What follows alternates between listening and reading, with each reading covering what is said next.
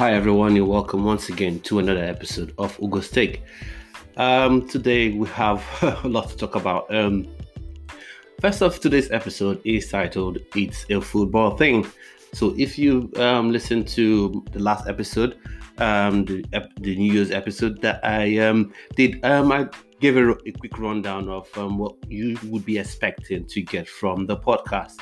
And also I'd like to tell everyone that this podcast is a multi-themed podcast. So we talk sports, we talk food, we talk business, we talk comic books, we talk creative stuff, we talk current affairs. You know, we talk about different things that happen in the world generally. So it's not a singular theme podcast. So I just thought I'd get that out there. Now, there are lots of things to talk about. Now we have the Frank Lambert issue we have to talk about. Who to be dealing with. We've got the issue I have with VAR, particularly. I have issues with VAR. We'll be talking about those as well. And also, we'll be talking about the situation at Chelsea. And also, finally, we'll be talking about the extinction of the fox in the box, or foxes in the box. So let's dive straight in. Chelsea, it's no news that Chelsea has been suffering, should I say, from a poor spate of form this past weeks. You know, really losing to Everton, then sort of winning against West Ham, then losing to Wolves, and playing really badly against West Ham United, despite the fact they won. Losing to Manchester City very badly, lost in the first 25 minutes, the game was over, and it was a Stamford Bridge. Now, the question that has been on the lips of people is Lampard under pressure? Should the club give him time? Should they let him? Should they give him the sack? Does he deserve to leave? And all that. Now, you have some section of the Chelsea fan base that feel like he should be given time, because he's a Chelsea legend. Last season he had a transfer ban, he couldn't bring anyone in. And then this season, you know, is the actual season he's actually had a transfer window that is actually signed, that is actually able to sign players. So why not give him an opportunity to play? And now some others as well are of the opinion that you spent the £250 million on the squad, or at least close to £250 million. I think it was around 220 million pounds, as opposed to 250, but that's really, really close to £250 million spent on your squad. You know, Timo Werner, Hakim Ziyech, Kai Havertz, got a new goalkeeper.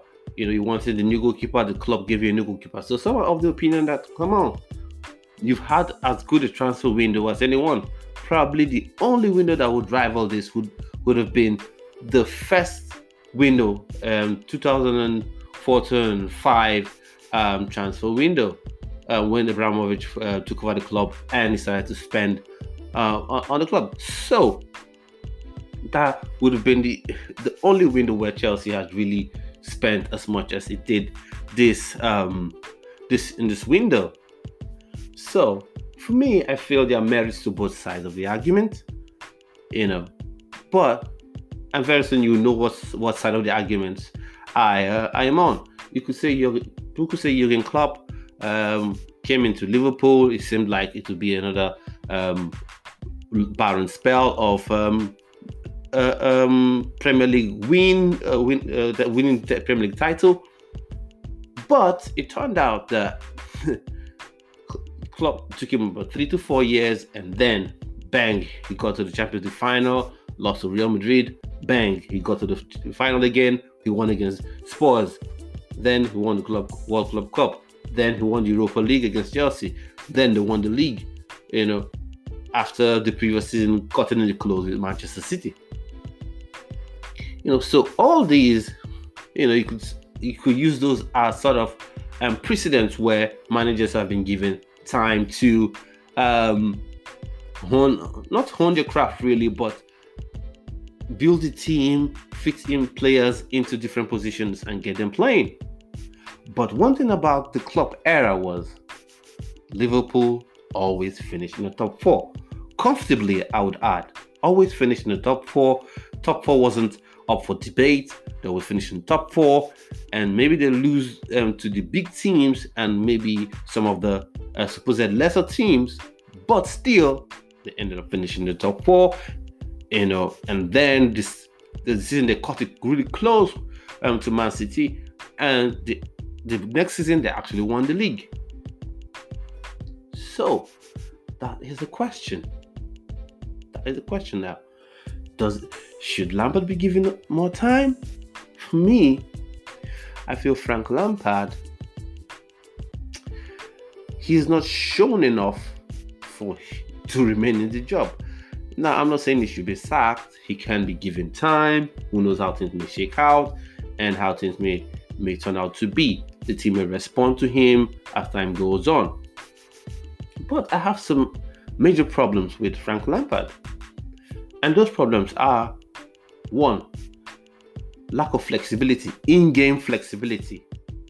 You know, it's one thing to set your team up, a 4-4-2, a flat 4-4-2, 4-4-2 diamond, you know, with your wing backs pushing up to give you width. And then you have your two strikers. You have someone sit, an attacking midfielder in behind the two strikers. And then you have someone at the base, and you have two midfielders who... most times are 2-8s or 2-10s, depending on how you want to shake it. And then you have your 4-4-2, that's a 4-4 diamond or 4-4-3, you know. But sometimes it doesn't pan out the way you want it to. You know, sometimes you get into games, and I'm sure Frank Lampard and other coaches know this even more than I do. I just love to talk about football. I love football. I have not had any sort of coaching badges, so these coaches obviously know more about this than I do. You know, they know more of this than I do. So, some in-game flexibility. And Frank Lampard, if you remember, his first interview, he said he would love his team to be flexible, to be able to play different types of formation based on the opponents they face, based on the stage in the game. But we're not seeing any of those. And everyone is quick to blame the English media. Everyone is quick to blame his tools. Timo Werner not scoring goals. But how would you expect him to score goals when you've had him playing out wide, out on the left for God knows how long? For I think 15 games or so, about in all competitions, he's played out wide. Now, you may say he can play. He could play on in any of the front three attacking positions, that is left wing, right wing, or centre forward. Fair dues. But he's not being used as a supporting striker when he plays out wide. He's being used as an actual winger. And then Frank Lampard micromanages the switch of play in terms of the wingers. There's a micromanaging, which doesn't really augur well for fluidity when you're playing. You have the players interchanging wings automatically. Naturally, in a more organic fashion, as opposed to, oh, you stay here for 10 minutes. No, that's the flow. So each fullback doesn't know what to expect. You know, and then in recent games, I've seen Lampard kind of give up. When did we see this? We've also seen this when Conte was in charge. He gave up. There are games where the games would just be, you know, the team will be performing badly, and then you see Conte have his arms folded, and then that's it. Like he's lost interest in the game. Same thing with Lampard. That's what Lampard seems to be doing at the moment. You know, arms folded at his chest. You know, he did that in the Wolves game. He just was watching the game. And then he waits 15 minutes to the end of a game you want to get back in to bring in Kai Havertz. You need the goal. You don't bring on any striker. There's no flexibility. okay, I'm playing with one striker, it's difficult, okay, let's switch to two strikers. You may not win the game, but it shows you're trying and you're appreciating what's going on in the field of play. Now, Frank Lampard may come good. He may turn out to be a phenomenal signing for Chelsea in the long run. He may turn out to have as good a career as he had when he was a player for Chelsea. But come on now. He has to show it at some point. And now, the part of the argument that I don't really get, I appreciate the argument, but I don't share it. I think that's the better way to put it. I get the argument, but I don't really share that position. You know, and that position is Frank Lampard is a legend. He's done so much for the club. You know, he's brought in academy players to play for the team, but that means nothing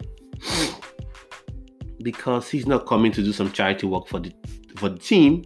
He's not. He's actually under a contract. He's being paid as a coach. He didn't come to the club to say, for all the years, all the times we had together while I was a player, now I'm coming to play for you. He's on a free contract. No, he's being paid as a manager. And in fact, Chelsea has given him a lot. Let's be honest. How many coaches in the Championship would get straight off to one of the biggest jobs in the Premier League? I'm not saying biggest clubs, because Leeds United will argue they're probably a bigger club. And some other clubs as well. Aston Villa would argue they have rich history as well. They've won the European Cup and different arguments. But it's actually one of the biggest jobs, most lucrative jobs in football. Not just in England, but in Europe as a whole, or in the world. You know, in the Championship, what was his pedigree? He took Derby, they were playing some exciting stuff, he promoted some youngsters, and then they won against Leeds United in the semi-final of the playoff, got to the playoff finals, and they lost. You know, you may say, okay, the quality of players he had, or looked at the style of football that he played and that his team was able to play, that is when he was coaching Derby. That's okay. So, because of that, and given the fact that he's a legend, he's played a lot for, he knows what it takes to win, he knows the Chelsea way, so to speak. So, let's give him this opportunity, let's bring him on, you know, to manage this team. Okay, he was brought on, he promoted youngsters and all that. So, and there's an argument that's even funnier and even weirder, I would say. And that argument is, the club spent £220 million. That's kind of making it difficult for Lampard to fit in the players. Do you know how many coaches rather in the Premier League that will bite your hand off if you offer them such a transfer window where you get all the players, you get a new goalkeeper in respective of the record-breaking transfer that was pulled to get Kepa in, like £70 million. The club say, yo, you want a new goalkeeper? Yeah, you have it. You want Hakim Ziyech? Yeah, you have it. You want Timo Werner? You have it. Kai Havertz? You have it.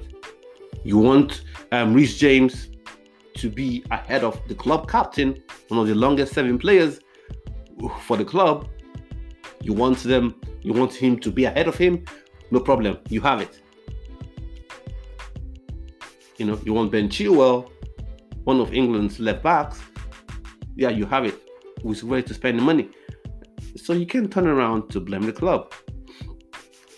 Now, people stick to this romantic notion of a coach should stay with a club for 10 years, 20 years, longevity. But that is just, I would say, a romantic notion at best and a fantasy in the worst case scenario. Because Let's face it, Alex Ferguson was an anomaly.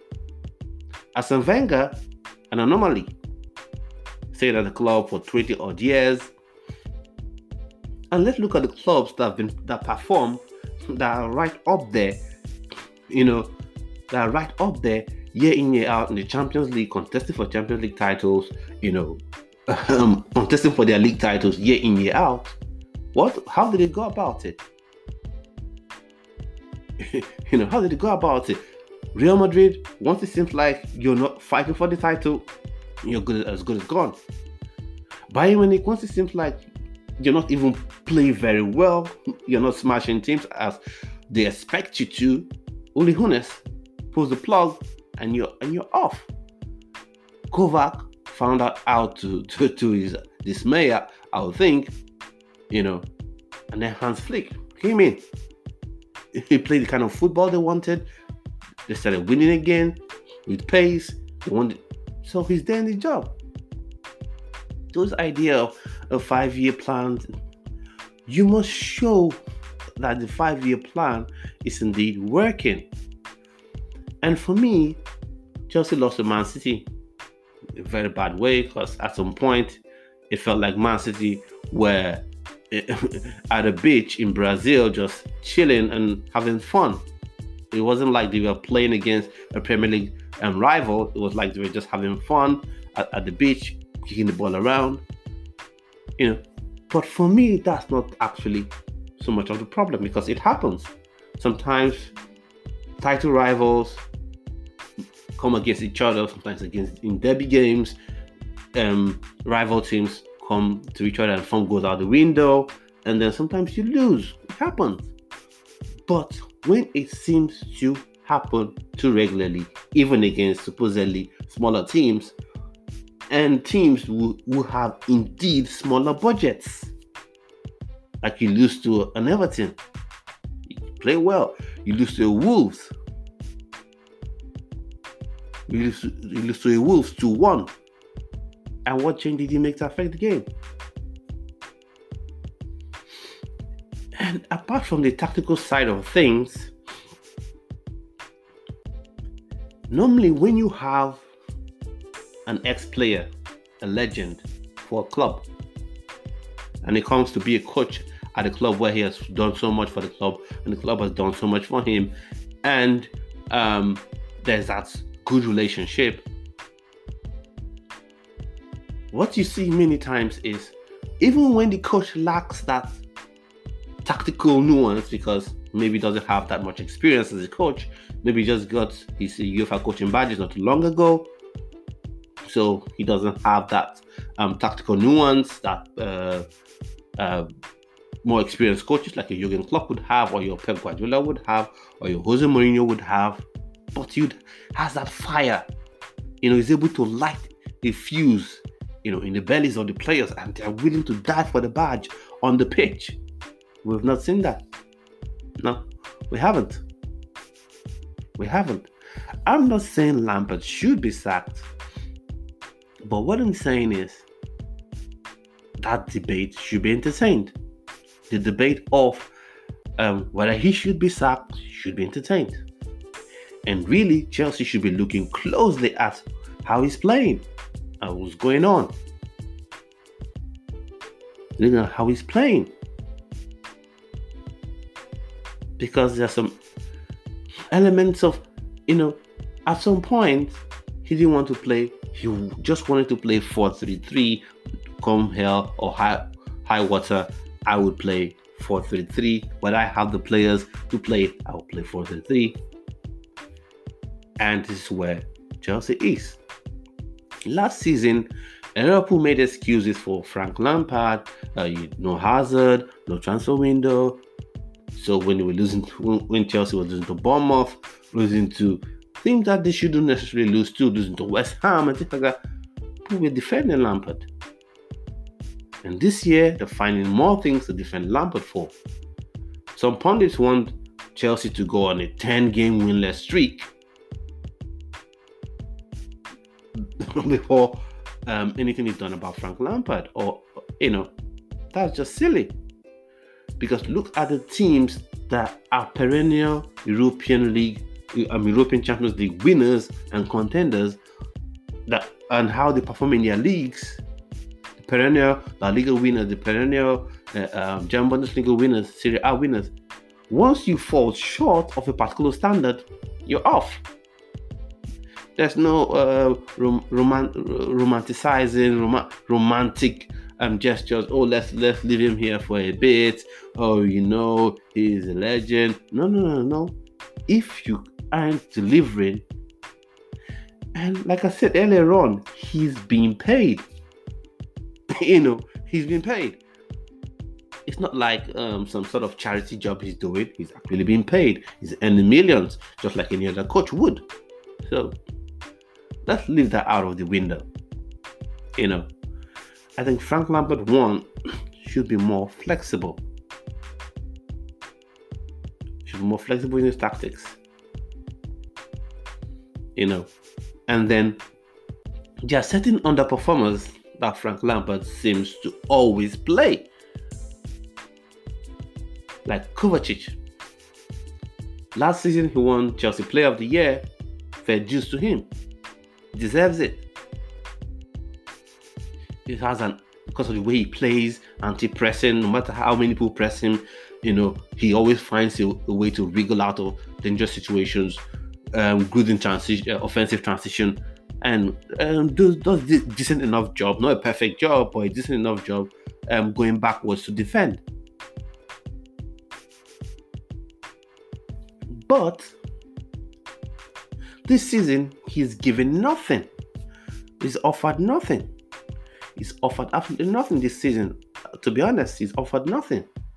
So why should he always play? Why should he always play? Havertz should play sometimes. Not just because he's the record signing for Chelsea. No. Because Kovačić offers nothing. And he at least is creative. He's far more creative than Kovačić is. Give him more game time to play. Give him more game time to play. And then there's this thing that Mason Mount does. I don't know if that's an instruction, because I watched Mason Mount when he was an 18-year-old playing for the Chelsea youth side that won the UEFA Youth Champions, UEFA Youth League, and then winning the UEFA FA Youth Cup. He has the ability to give those passes. Many times you see Timo Werner running from deep into space. You expect the ball to go in, the ball is passed, back into the midfield. And then, if, I've not mentioned this before, but if Frank Lampard doesn't show fire, then his players won't have fire. Chelsea Football Club losing to Man City. Man City are a great, phenomenal team. Kudos to them. It's not like that's some chump change or chicken liver, but they're actually a wonderful side. Won the Premier League, won titles under Pep Guardiola. Excellent side. No one is doubting the fact. But it gets to a point when you have to look at the coach. So many times the commentators, Gary Neville, while he was co-commentating with Martin Tyler, who was going on about Frank Lampard would be furious at the players. Good. Maybe he's giving them some instructions that they're just not following. True. But he should equally be furious at himself. Because at some point in the game, he just folded his arms across his chest and just let the game go. No fight. And once again, looking for a goal, you don't bring on any striker, and you wait till the 75th minute to make a change. So, does he deserve to be sacked? He's getting really close. Chelsea has a run of 5 games that they should win all of them. With due respect to the teams that are coming up against, they should win all those games. They're playing Markham, they're playing Fulham, they're playing Wolves again, I think. All those games are winnable games. They should win. If Chelsea doesn't win those games, I'm not talking of getting a draw here, win all those games, I think then the board Roman and his board should really, really look at Frank Lambert's tenure at Chelsea and take any action that is needed to, because I love Frank Lampard. Frank Lampard is my favorite player. Being a Chelsea fan, is my favorite player of all time. But you have to bring it. You know, once you become a coach of a club like Chelsea, Manchester United, Liverpool, Real Madrid, Bayern Munich, Juventus, you must bring it. You must keep your standards as high, because once you let your standards drop, you know, because the past two seasons, Chelsea has set a standard at finishing top four, not even contesting it. At least last season was finishing top four, not even contesting for the title. It was top four. Now, we're seeing throughout the process, no, he'll finish top four, maybe he can finish top four. Once you let your standards drop, in the Premier League, where you have collective bargaining, and even the least club could earn up to 70 million from television deals, means that if clubs continually finish in the top four, no matter how rich your owner is, eventually they become the attraction. You know, they become the attraction for players, and then you're left in a hole. And the players you have currently also want to play European football. That's the list. And Chelsea should be gunning for the title year in, year out. I'm not saying you must win the title every year. I'm not saying you must get the title won every year. But year in, year out, you must be in contention. Maybe you finish third, you finish fourth, you finish second. And some years you win it. But every year you can't just slip off. And now you have teams with less games played, but have more points than Chelsea does. So that's my take on the Frank Lampard issue. At this point, the Athletic has said his job is in jeopardy and the club are considering other options.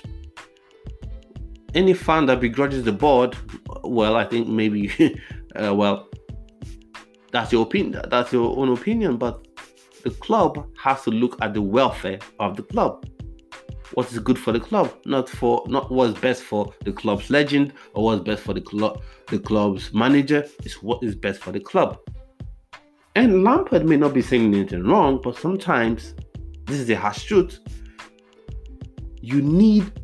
Players just need a different voice, just a little tweak here and there, and that change saves the season. So that's my take on Frank Lampard, and we're still on today's edition of Ugo's Take. And so it's a football team, we're still going on, and the next thing we'll be talking about is VAR.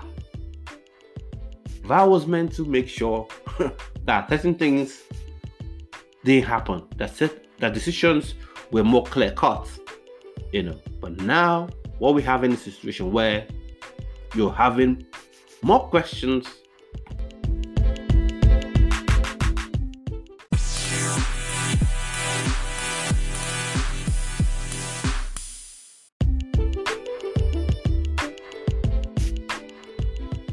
You're having more doubts as to what should be done.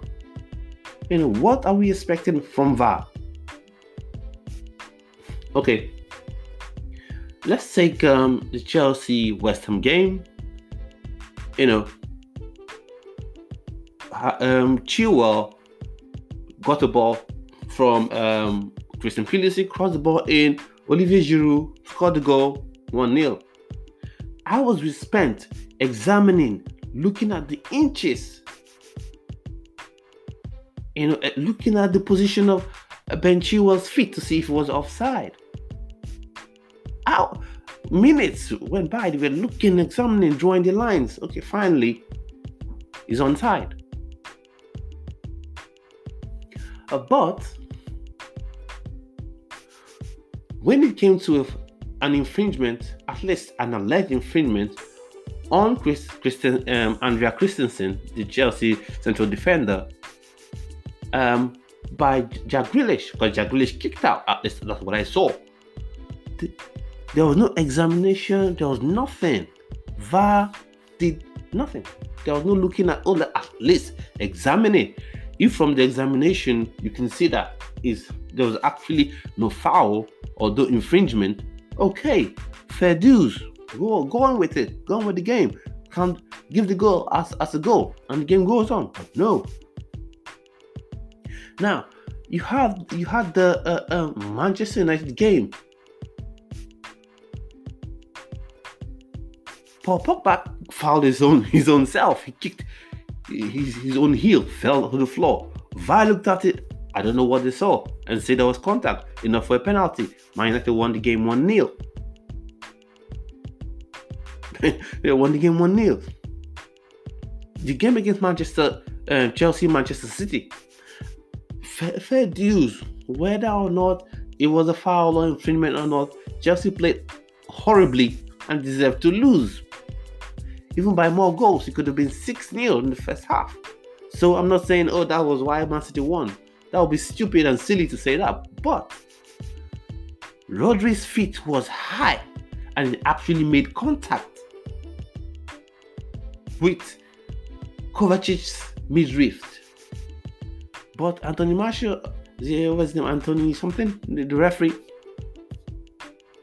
didn't give it. VAR didn't even examine it. That begs the question, what then is VAR? What then is VAR? I thought VAR was meant to help the referees and the linesmen make the right decisions at all times in the game.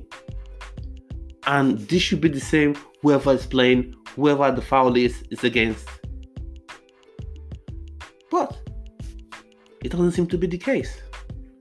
It seems for some teams, whoever will ignore it, and it seems like VAR has given some officials the opportunity to be out of view, or out of the limelight, and make decisions that affect the game. Make wrong decisions, make very poor decisions that affect the game. In times past, a referee will be called out. How did he miss that? How did he miss that? So Pogba fouled him, kicked against his own heel. That shouldn't have been a penalty. Now, no one can speak of VAR because everybody says VAR, no one mentions the name of the official. No name passing you here, XYZ is the official in charge, is the VAR official. But when those decisions are in question, no one ever mentions it. And the Aston Villa game, Chelsea didn't play too well, but that led to the equalizing goal. No one checked it. So what is VAR really? What is VAR? Should we be happy with it? I don't think so. I am not happy with VAR. I'm not happy with VAR at all. Now, that's my take on VAR. I think there should be a review of VAR, and let's have an objective view of what VAR is. Let the rules be stipulated. Let's know what VAR is meant to look out for and meant to ignore. Because this whole thing of VAR makes some decisions in some games and in other games ignores similar fouls or infringement. And for me, it seems like VAR can spot a bee or a tick rather. Yeah, or a flea. A very tiny insect. But VAR can seem to spot an elephant. You know, VAR can spot if a player's armpit's hair is offside and deny a team its goal. But VAR would spot a high foot up in the chest of a player. VAR wouldn't even consider it. But if it's something very minute, literal, then VAR jumps upon it and says, oh, it's offside. He, 3/4 of his toe, of his little toe was offside, was ahead of the ball. And then he's offside, chopped off the goal. If VAR can then capture such minute detail, then VAR should then be able to capture the more obvious fouls and things like that. And then people keep hiding behind this clear and obvious error. What do you mean clear and obvious error? When you look at an error or a mistake by the referee that has actually cost a goal, what is more clear and obvious? If you have looked at it and say, oh, well, if the referee has seen this, I bet he should have given this as a penalty or as a free kick, or and then you chop off the goal, that's clear. You know, sometimes we just bring up some words and phrases and just throw it out there, and like we're trying to make people scared. Clear and obvious error, clear and obvious error. It must be something ominous. Come on. Send me an email.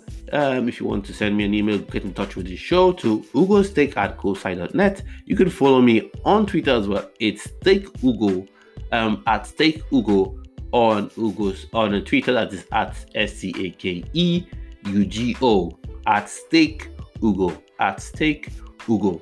You can follow me on there. You can also follow me on Instagram. It's Ugos as UGOS_TAKE on Instagram. You could also like my Facebook page. It's Ugosteak, that's UGO'Stake on Instagram, Facebook, sorry. And then if you want to participate in the show, just send me a DM or send me an email, and I'll send messages to you, and then I'll send the audio link to you where you can ask your questions and be part of the show. I could also send you the Zoom link where you could join up and be part of the show as well. So that's my take on VAR. Now the next thing I would like to talk about is Fox in the Box, the extinction of the Fox in the Box. Now, am I talking about a new species of foxes or animals? No, I'm not obviously talking about that. What I'm talking about is the type of strikers that make their living room, make their offices, the goal area, the 18-yard box. You know, that made their goal area the 18-yard box.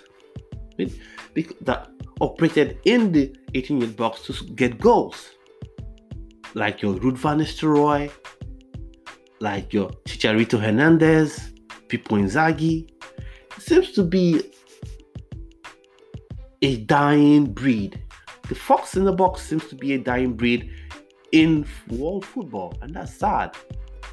And I've seen so many goals missed because it seems the modern striker, the modern forward, always wants the ball to fit. You know, always wants the ball passed exactly to his feet. And that's why it's now easier to defend than it was in the past. Because you could have a pop cross flash across the goal area, and then Ruud Van Nistelrooy, out of the blues, taps into the net. A goal. Same thing with Chicharito Hernández. Same thing with Pippo Inzaghi. You know, these players that live to score goals. Now it's like every player must be fast, you know, or at least a big lump to hold on to the ball. But we're lacking that cutting edge, or Kelvin Phillips could score all types of goals.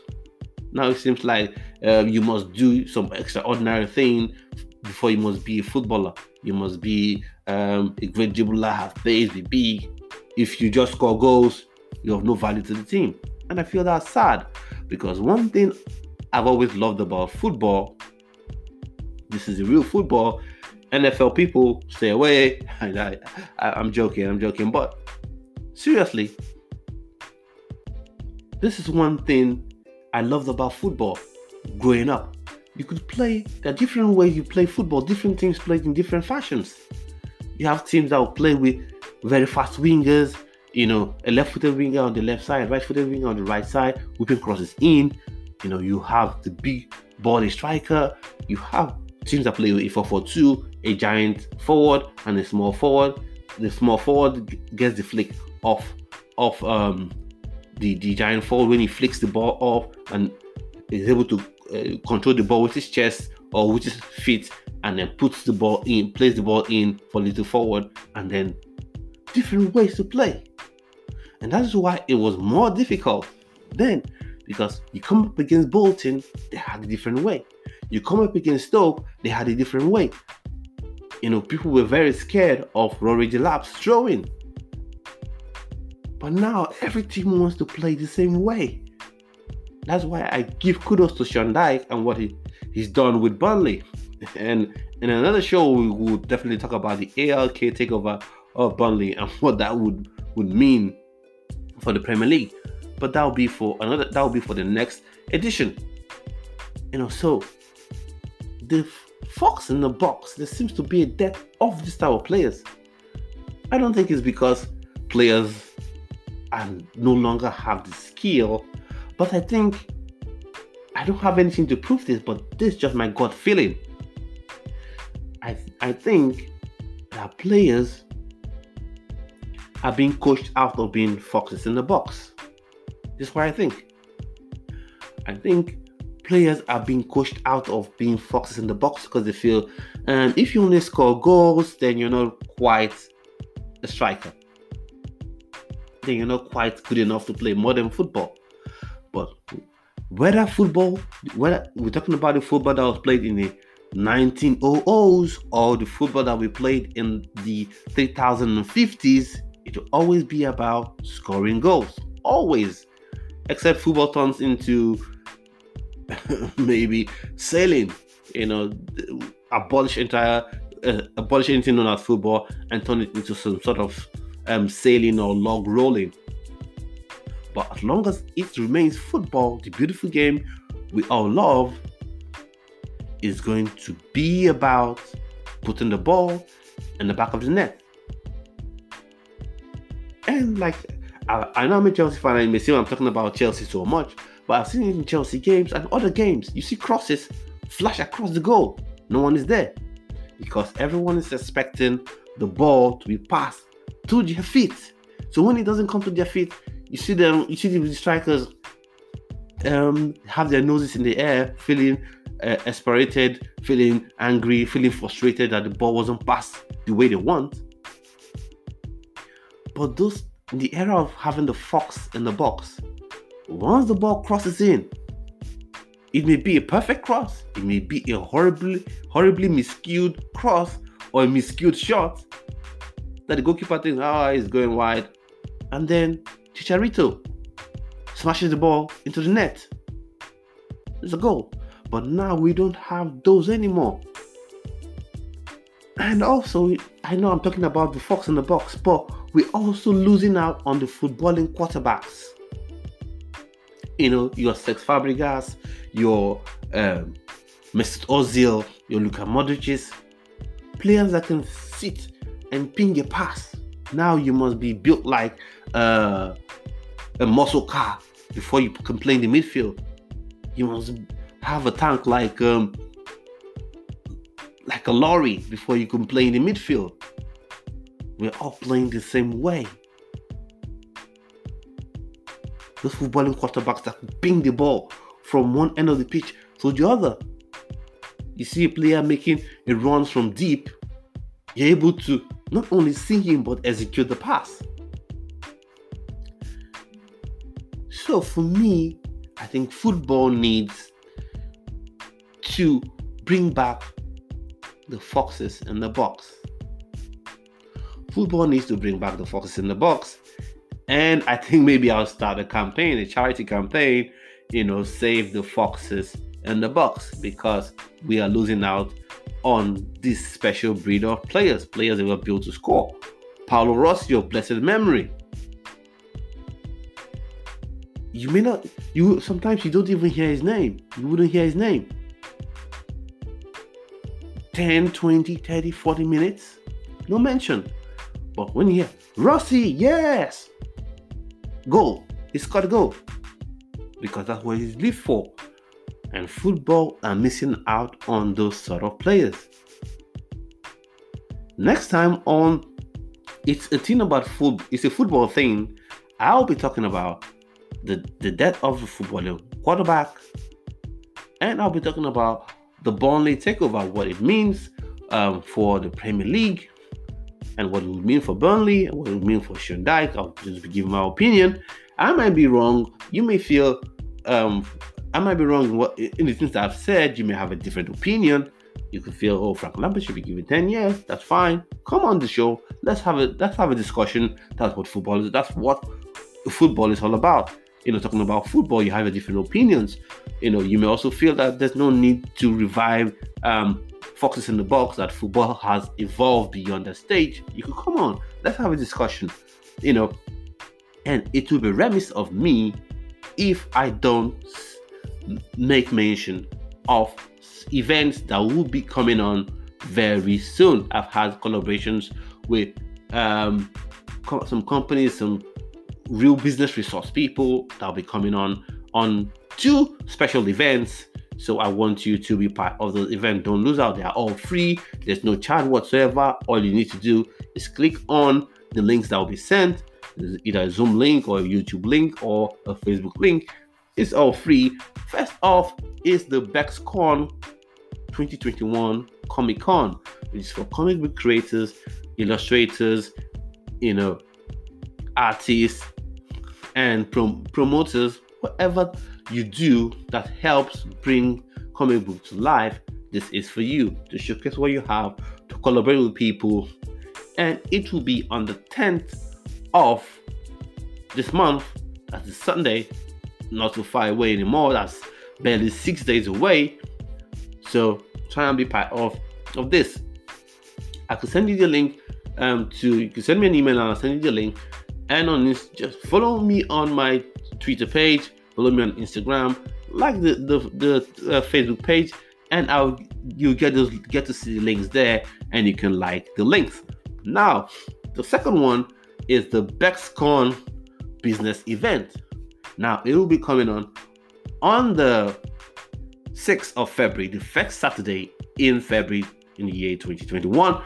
It will be a time for small businesses to come together, showcase what you have as a business, what your business product is, what your services are, what services you render, where people can find you, your website, and also learn from 3 business experts that will be coming to speak. There will be time for questions and answers, you know, to answer the questions that you may have, and also give an opportunity for you to collaborate with other businesses that are at the same level of development as you are, or businesses that may have gone past a level that you are at the moment and have made successes of it.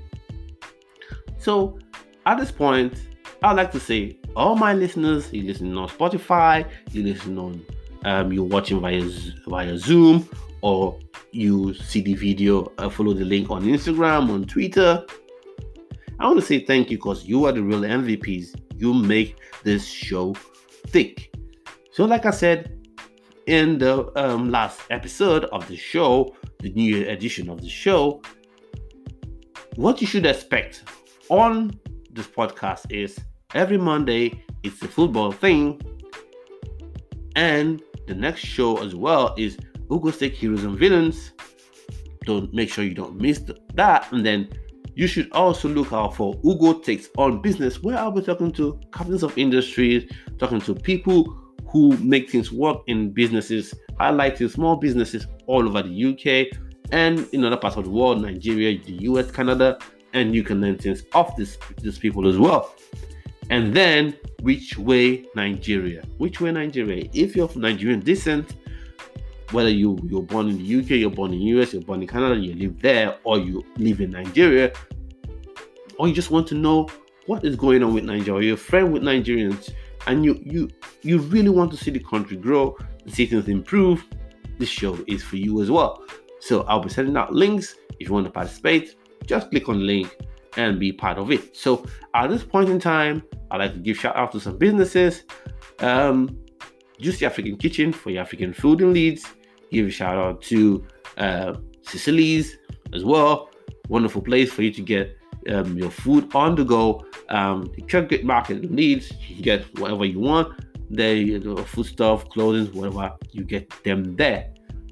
And other businesses as well, and Lextra as well, Lextra Learning, a wonderful platform as well for your children to get their GCSE prep in place before they go for their exams. So if you want your business highlighted, like I said, at this point is free. Send me an email, send me a message on WhatsApp, and I'll definitely give your business a shout out. So for everyone who's watched, who's listened, who follows on Spotify, who follows, who listens on Anchor, who listens on Apple Podcasts, you are the real MVP. So thank you so much for being there, and you're the reason I do this. So have a wonderful day and enjoy.